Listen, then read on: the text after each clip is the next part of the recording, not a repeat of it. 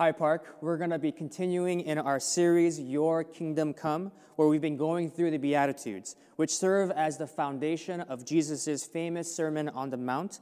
Now, these eight Beatitudes are eight blessings, are postures of what type of people enter into God's kingdom. They describe one group of people. They're not describing eight different kinds of people or eight different blessings that you get if you do something, but they are describing that Jesus blesses those who recognize their spiritual need and their need for spiritual wholeness.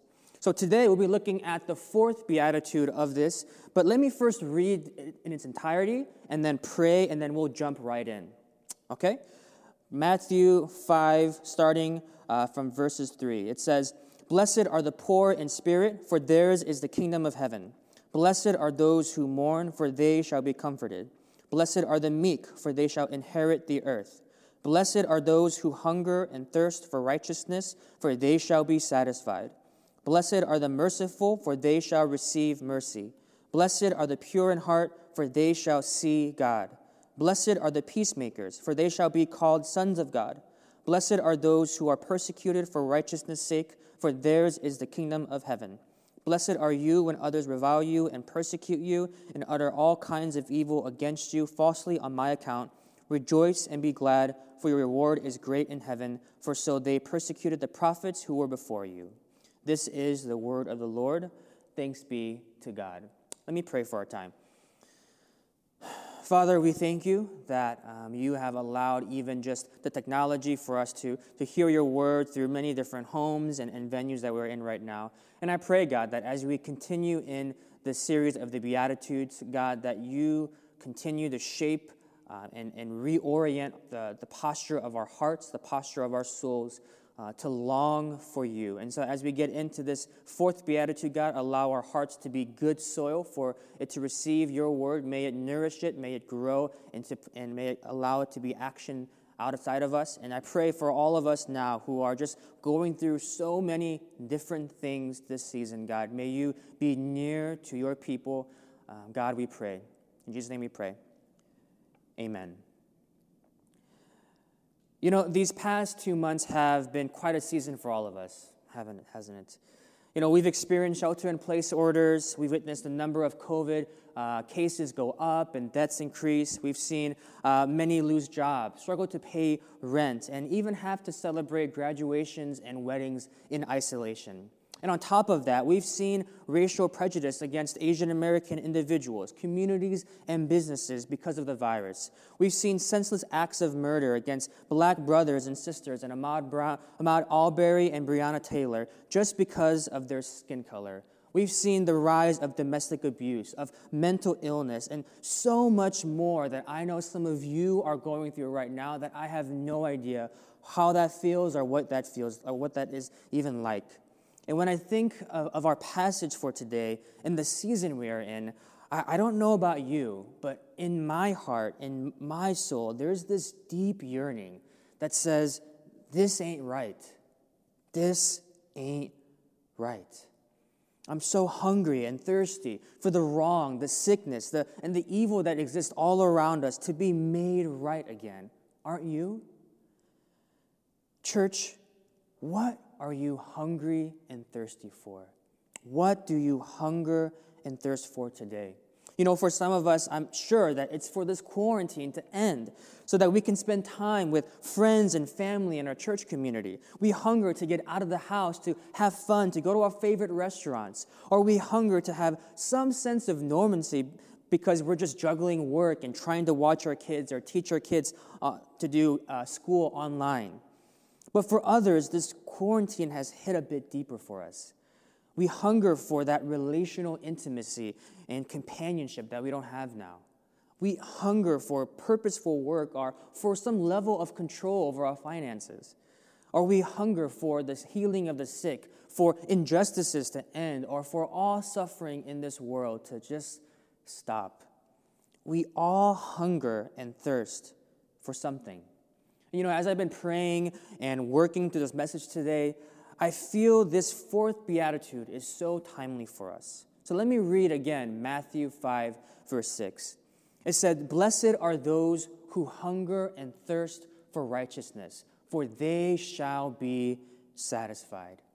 Today, my goal is to answer one question What does it mean for us to hunger and thirst for righteousness? What does it mean for us to hunger and thirst for righteousness? And you can follow along through the outline that you have in your Sunday video resource, some of the fill in the blanks that will help you go along with this sermon. To start, let's flesh out some of the words that Jesus uses here. He first introduces this idea of hunger and thirst. Notice that Jesus doesn't use a more literal word like desire or pursue, but he uses hunger and thirst, an urge that every human experiences on a daily basis. If you ever skipped a meal before or fasted before, you know that when you're hungry or thirsty, your body, your mind, everything just wants to eat. It wants to fill that hunger and that need.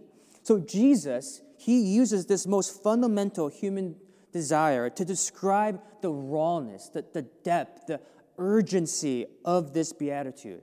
And a helpful way to explain this posture or this desire is this to hunger and thirst is to have an inflamed passion for a singular goal. To hunger and thirst is to have an inflamed passion for a singular goal. You know, if you've uh, been like the many who've been watching The Last Dance, a documentary on Michael Jordan and the 98 Chicago Bulls, what's so fascinating if you watch this documentary is Mike is uh, as you see Michael Jordan be the best basketball player and possibly on the best basketball team of all time is because when you see his his his drive, his passion and hunger, you see that he just wants to win and be the best player ever. And if you watch this series, nothing or no one would get in his way. His goal was so laser focused. It's just, it just oozes out, out of him during the documentary. It affects how he practices. It affects how he pushes his teammates and how he competes day in and day out. He wasn't hungry for other things like fame or money or to be liked. You definitely see that in the documentary. His hunger was single minded to be the best and to win. That's the level of hunger and thirst Jesus is talking about here. So, as we continue, then Jesus shares what we should be hungry and thirsty for. And he says, righteousness. Now, for many, righteousness just feels like a, a religious word, or even if I asked you to, to define righteousness, I, I would probably guess that some of you would give different and variations of answers to what righteousness is, because it's used over 600 times in Scripture, has a very complex meaning. But to help us, let me define righteousness. The Greek word dikaiosune this way Righteousness is God's character and conduct established and obeyed in every area in our lives. Righteousness is God's character and conduct established and obeyed in every area in our lives. You know, notice here that righteousness starts and flows from the one who perfectly embodies righteousness, God Himself. Righteousness cannot be understood apart from God. It flows through His words, through His character, through His actions.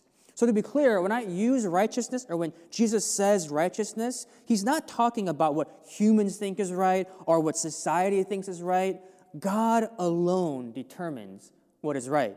And to expound further, I, a helpful way I found to understand the breadth and depth of righteousness is in these three aspects of righteousness, which I'm borrowing from John Stott, a well known uh, British or English pastor. So, three aspects of righteousness. The first is legal righteousness. Now, this is most clearly seen in the book that we just came out of a little while ago in Romans. So let me read Romans 3 21 through 24. It says, But now, apart from the law, the righteousness of God has been made known, to which the law and the prophets testify. This righteousness is given through faith in Jesus Christ to all who believe. There is no difference between Jew and Gentile, for all have sinned and fall short of the glory of God, and all are justified freely by his grace through the redemption that came by Christ Jesus. You know, another way to define legal righteousness is justification. That without Christ, we are marred by sin and unrighteous before a righteous God. As a consequence, our penalty is death and an eternal separation from God. No amount of human effort or human works can earn a righteous status before God. But only, as we see in this verse, only through faith in Jesus Christ, we are forgiven and made righteous. This is the righteousness in which we see those who are far from God be made right through their faith in Jesus Christ. This aspect of righteousness is foundational to our Christian faith. So that's number one. The second aspect of righteousness is moral righteousness. Now, when I say moral, I'm not talking about just simply rule following. In Matthew 23, which is actually a contrast to the Beatitudes, Jesus gives seven woes that are directed at the Pharisees, the religious leaders of that day. In verse 27 and 28, he says to them, Woe to you, scribes and Pharisees, hypocrites, for you are like whitewashed tombs, which outwardly appear beautiful, but within are full of dead people's bones and all uncleanness. So you also outwardly appear righteous to others, but within you are full of hypocrisy and lawlessness. You know, unlike the legalism of doing just the act of righteousness, what Jesus desired is the inner righteousness of the heart the mind, and the motive that then springs forth into righteousness in character and conduct. And then as we see in 2 Timothy 3:16, it reminds us where to look and how to, to live righteously. It says, all scripture is God breathed and is useful for teaching, rebuking, correcting, and training in righteousness. All throughout Scripture, we see that we are not made righteous just to be made righteous. We are made righteous so that we can look to Jesus and to Scripture to live righteously. This includes the abstaining of sin and evil that is clearly given in Scripture. This includes obeying the commandments given by Jesus and in Scripture. This includes how we talk, how we work, how we conduct our lives, how we conduct our relationships, how we spend our money, how we consume, how we neglect to do things, or how what we watch, or even what we think. It includes everything. The moral aspect of righteousness addresses more of the personal and the individual response of being made righteous before God. And I know that as I say that, many of us think righteousness ends there. But there is still the third aspect of righteousness, which is social righteousness. Do you know what another word that can be used for dikaiosune, the, the Greek word here, which is translated as righteousness? Another word could be justice. In the original language, the root word for righteousness can be translated to justice, and these words are very closely tied in the Greek and also in the Hebrew language, the, the language written for the Old Testament. Now, I know that justice can be a loaded word in our context, but what I believe that this third aspect of social righteousness is referring to is to the act of giving all human beings their due as creations of God. In other words, in other words, it's doing righteousness to others. You know, Tim Keller, uh, a well known pastor in New York City, uh, says this about doing justice or doing righteousness to others. He says, Doing justice includes not only the rightings of wrongs, but generosity and social concern, especially toward the poor and vulnerable. This kind of life reflects the character of God. It consists of a broad range of activities, from simple, fair, and honest dealings with people in daily life to regular, radically generous giving of your time and resources to activism that seeks to end particular forms of injustice, violence, and oppression. Righteousness is not just a private or moral concept, but it's also how we treat and stand up for others. And this, again, is most clearly seen in the prophets like Isaiah and Jeremiah and Amos. Let me read actually Isaiah 58, verse 2 through 3 and 6 through 7. And God is saying this to the people of Israel during this time. He says, Yet they seek me daily and delight to know my ways, as if they were a nation that did righteousness and did not forsake the judgment of their God. They ask of me righteous judgments. They delight to draw near to God. Why have we fasted, and you see it not? Why have we humbled ourselves, and you take no knowledge of it? The Lord says, Behold, in the day of your fast, you seek your own pleasure and oppress all your workers. Verse 6 Is not this the fast that I choose, to loose the bonds of the wickedness, to undo the straps of the yoke, to let the oppressed go free, and to break every yoke? Is, Is it not to share your bread with the hungry and bring the homeless poor into your house when you see the naked to cover him and not to hide yourself from your own flesh? And Isaiah just keeps going on here. God points that individual righteousness, even in fasting, is worthless if, you've, if you've forgotten that righteousness and justness also belongs to doing to others. And again, just my last example in Matthew 25, the, the same book that we're in in the Beatitudes, Jesus reminds his disciples that when you feed the hungry, welcome the stranger, clothe the naked, and visit the prisoner, that whatever you do for the least of these, you did it for me. The heartbeat for righteousness through the act of justice for others, especially for the most vulnerable, is an artery that goes through each page of our scripture. Okay, so let's put these two together.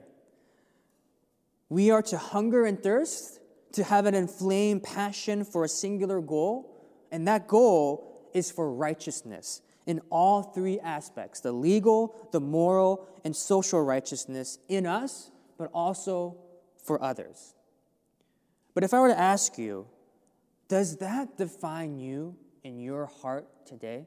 Does that define your hunger and thirst? I probably not. Because the follow up question is why don't we hunger and thirst for righteousness? Why don't we hunger and thirst for righteousness? You know, growing up, uh, do you remember, if you grew up in the American school system, uh, the brightly colored posters on every school cafeteria wall? Well, for those who haven't, you can let me show you to you right here. It's called the food pyramid. You know, the food pyramid labels all the types of food needed for a healthy diet. It would suggest how many servings of fruit, or vegetables, or meat, or dairy you would need each day. Because if you ate just one section of the food pyramid, you probably weren't living uh, or eating a healthy diet. If you ate just meat, for example, you're probably consuming too much fat and cholesterol. If you ate just grains, you're probably missing out on key vitamins. If you're just eating vegetables, well, you'll probably just be miserable all the time. Well, that's what I, I thought at least when I was a kid. When we're hungry and thirsty, the food pyramid reminds us to eat the entire pyramid, not just one section. Because as kids, and you probably know it, or you probably have kids yourselves, that if they're in the cafeteria, they don't want to eat that food pyramid. We just want to eat pizza or, or cake or chocolate milk, right? But I feel in the same way that for us in the church, we have a tendency to pick and choose what type of righteousness we hunger or thirst for kind of like picking a certain food group over another. Let me give you some examples here. We hunger and thirst for baptisms and conversions, but do we also hunger and thirst for sexual purity and for moral purity too? We hunger for the life and flourishing of the unborn, but do we also hunger and thirst for the whole life flourishment of the immigrant, of the undocumented, of the refugees in our country? We hunger and thirst for the abolishment of the evil and uh, unethical global labor, of sex trafficking, of corrupt politicians and companies. But do we also hunger and thirst for the gospel to be proclaimed to all peoples and all nations across the world? We hunger for the ending of this quarantine season so we can go back to work and come back together as a church. But do you also hunger and thirst for the ending of the systemic injustices that don't give adequate access to schooling, healthcare, groceries, and even housing, mainly towards our minority communities? We hunger and thirst for the hungry to be fed and for the orphan and the widow to be cared for. But do we also hunger and thirst for the sins of gossip, lust, anger, greed, and pride to be abolished in our lives and in the lives of others? Church, there is so much more that I can add. And I'm not trying to take sides or be political or condemn this side or that side, but what I want to show you is that none of us, none of us have perfectly hungered for the righteousness that God is wanting us to hunger for. We are not hungry and thirsty for the righteousness that God wants us to hunger for. And to be honest, um, as I was preparing this message, um, and trying to wrestle with what to say or what not to say, the, more I realized that I'm so far from this too.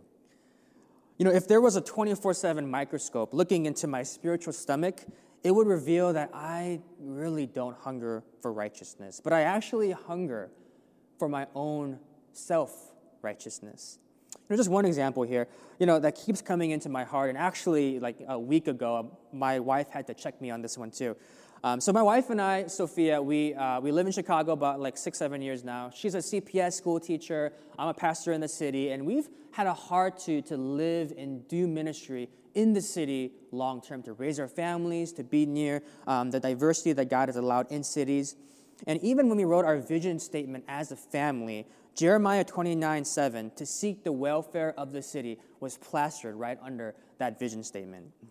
But now, being at Park for a little over six or seven years now, I have become a little bit self righteous, uh, especially for the many who leave for greener pastures, aka the suburbs or other cities. You can put that the, in there as well. Now, nothing wrong with moving into the suburbs or going somewhere else, but when I see them and when I hear them moving, I begin to point my self righteous finger and say, Man, you don't care about justice for the poor. You don't care about reaching for the lost. You don't care about uplifting broken and oppressed communities. All you care about is yourself. But when there are moments when I am challenged or asked to volunteer to uh, in some sort of capacity for the marginalized communities, or to meet my neighbors and share the gospel, or to welcome a, a safe family's kid into my home, I say no. I say, ah, I'm too busy, or I need my space, or I'm just too scared to do this. Isn't there someone else to do it? And to be honest, it might look like I hunger for righteousness, but in actuality, I'm too busy justifying my own righteousness and blaming others for their unrighteousness. And man, oh man, I needed to repent that I was not hungering and thirsting for God's righteousness.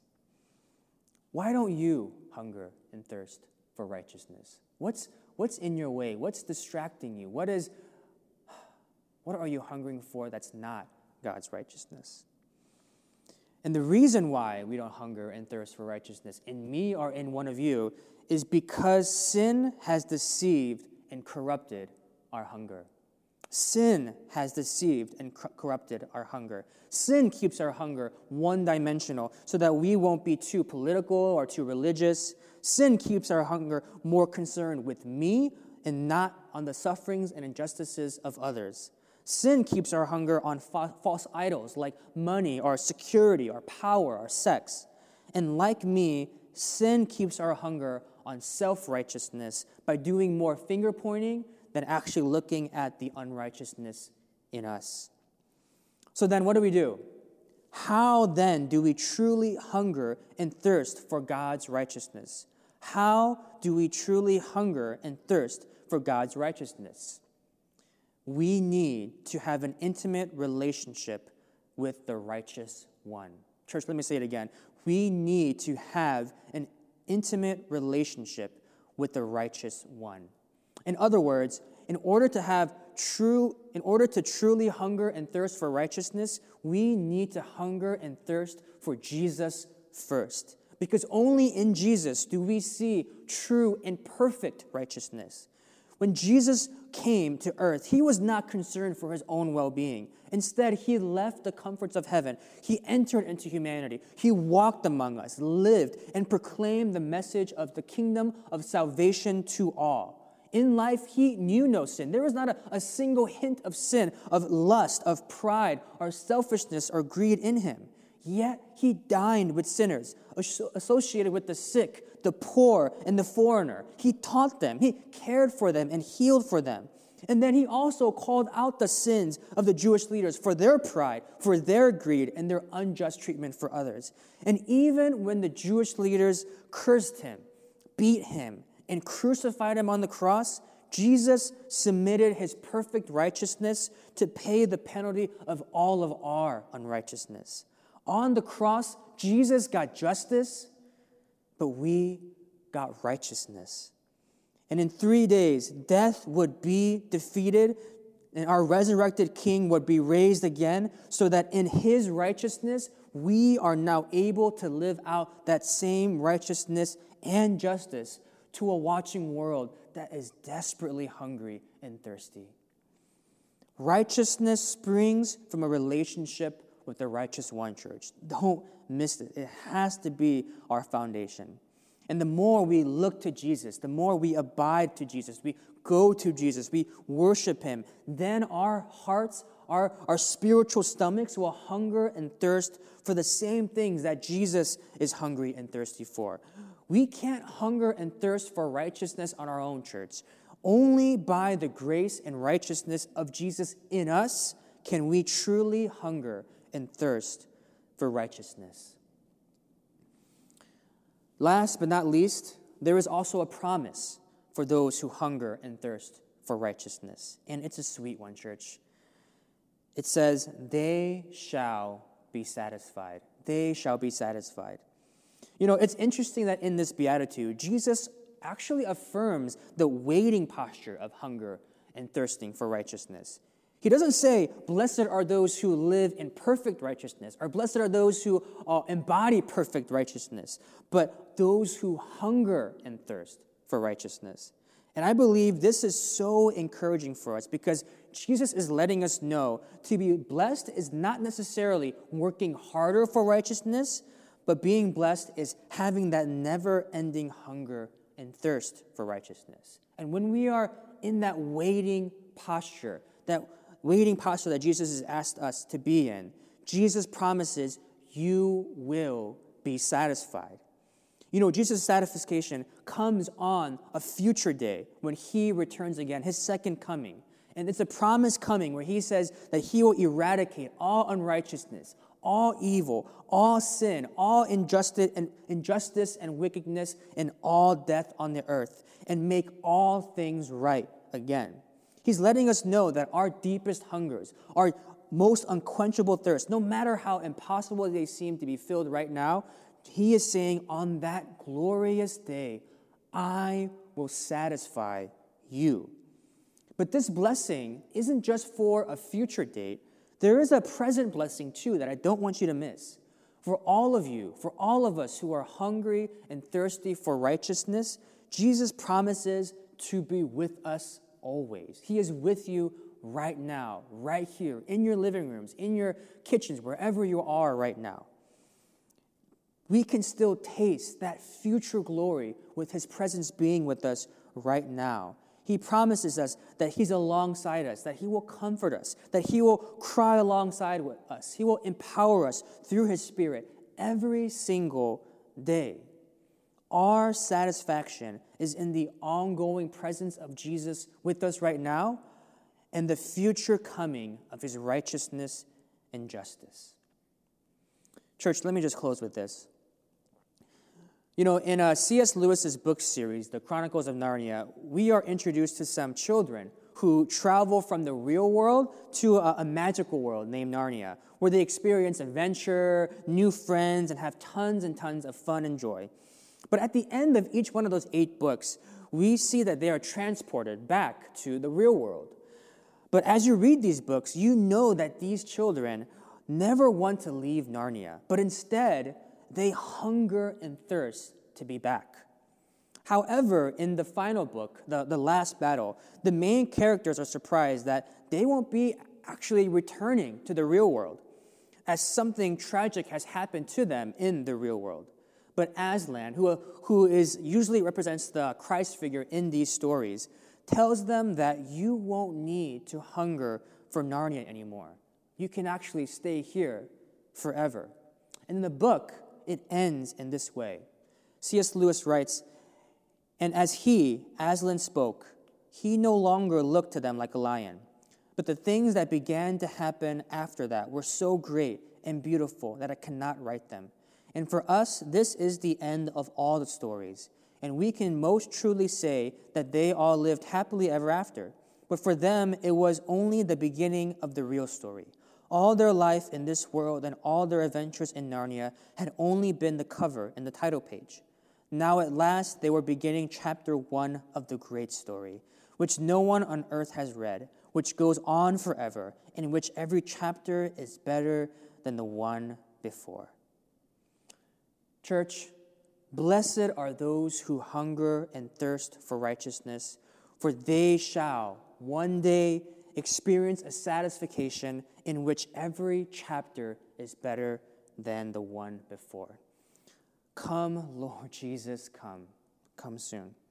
Let me pray. God, we thank you for your word. We thank you that it reminds us that you, des- you bless people who are hungry and thirsty for righteousness right now. And so, God, as we are in this waiting posture right now, God, I do pray that we, if things are distracting us from uh, righteousness, that you may clear those out, that you may redeem our spiritual stomachs.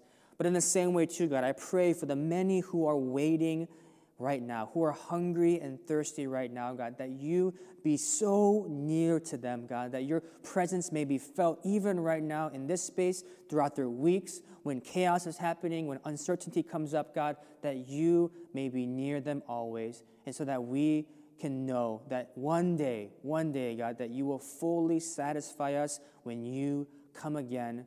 God, to your name be the glory. In Jesus' name we pray. Amen. Church, thank you for worshiping with us. Uh, we pray that you have a blessed week, but now receive this benediction. Go now in the name of the Father, the Son, and the Holy Spirit, being with you always and knowing that He will come again soon. Amen. Church, you are loved. Go in peace.